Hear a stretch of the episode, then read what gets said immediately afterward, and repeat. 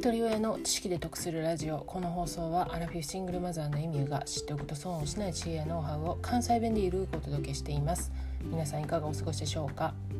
えー、前回の配信も視聴回数がかなり多くなりました。たくさんの方に聞いていただけたかと思います。いつもありがとうございます。今日は頭痛についてお話ししてみたいと思います。皆さん頭痛持ちですか？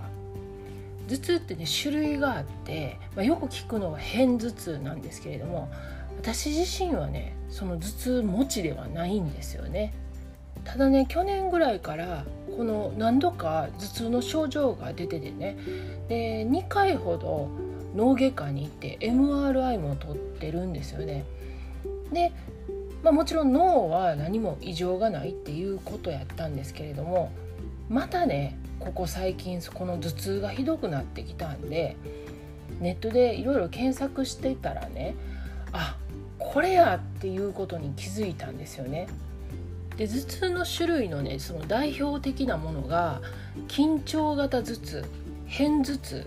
群発頭痛っていう3つがあるそうなんですけれども今ね4つ目に後頭神経痛っていう頭痛が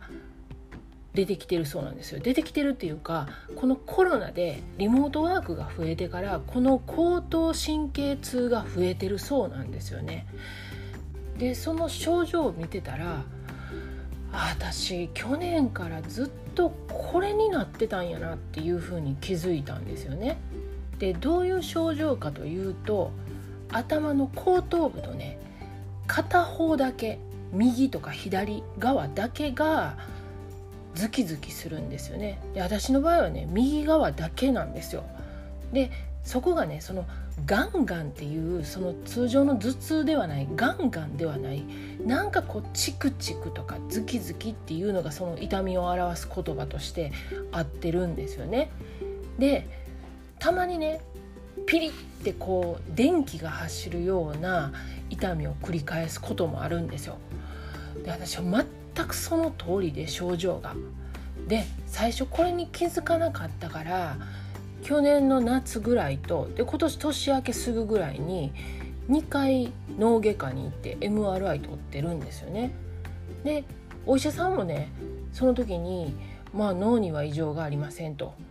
ただまあその痛みがね何なのかわからないから様子見てみましょうっていうことでこの後頭神経痛のことは言ってくれなかったんですけれども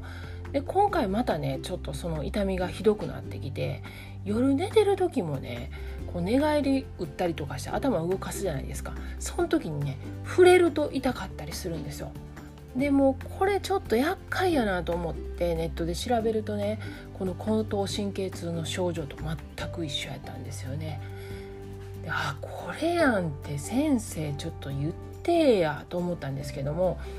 これはやっぱしリモートワークが増えてからこの症状になってる人がすごく増えてるそうなんです。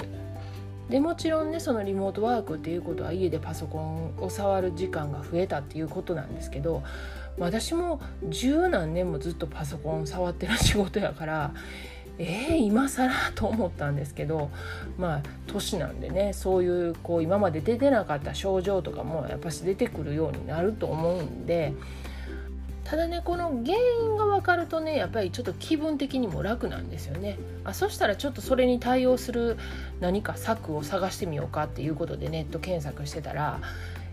この後頭神経痛の場合はその痛みを感じてるその場所をね冷やすとねちょっと楽になるって書いてたんで、まあ、昨日ちょっとアイスのして寝てみたんですけどそしたらね、まあ、夜中ちょっと起きることなく朝まで寝れたんであこれちょっといい感じかなと思ってるんですよね。あとねその症状をこう記録してるとねやっぱりね気圧の低い時がねもうてきめんなんですよね。でよくよく考えたらね私神経痛持ちやなっていうことにも気づいたんですよ。で私その神経痛ってねすごいおばあちゃんがなるイメージがあって私の祖母がね昔からその神経痛で膝が痛いって言うてたのがあったんでねもっと年取ってからかなと思ってたんですけどよくよく考えたらね私15年ぐらい前もその肋間神経痛っていうあの胸のね肋骨のところが急に痛くなるやつあれにもなってるんですよねでその時も病院行ってなんかレントゲン取ったりして、まあ、結局原因肋間神経痛ちゃうかっていうことでねあれも夜中寝てる時にもう激痛走ってそれで飛び起きるんですよ。いや私もやばい心臓ちょっとなんかあかんわと思ってその時も病院行ったんですけど結局それも神経痛やって言われてで45年前にはねあの足の太ももがねその霧で刺されるような痛さに見舞われることが何回かあってでこれも病院でねまあありとあらゆる検査したんですよ。で結局それも何ともなくて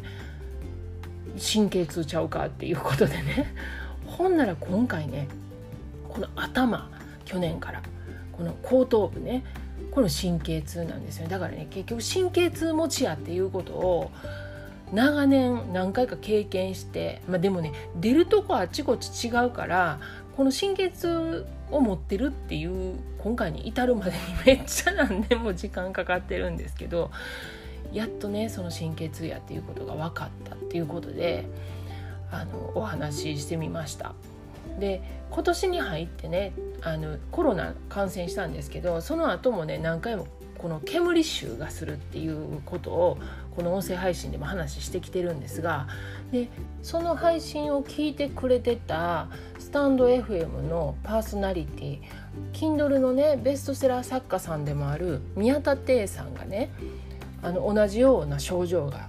出てたらしくてでその時に私の過去回の放送をね思い出してくれてあこれもしかして後遺症ちゃうかっていうことで連絡くれたんですけれども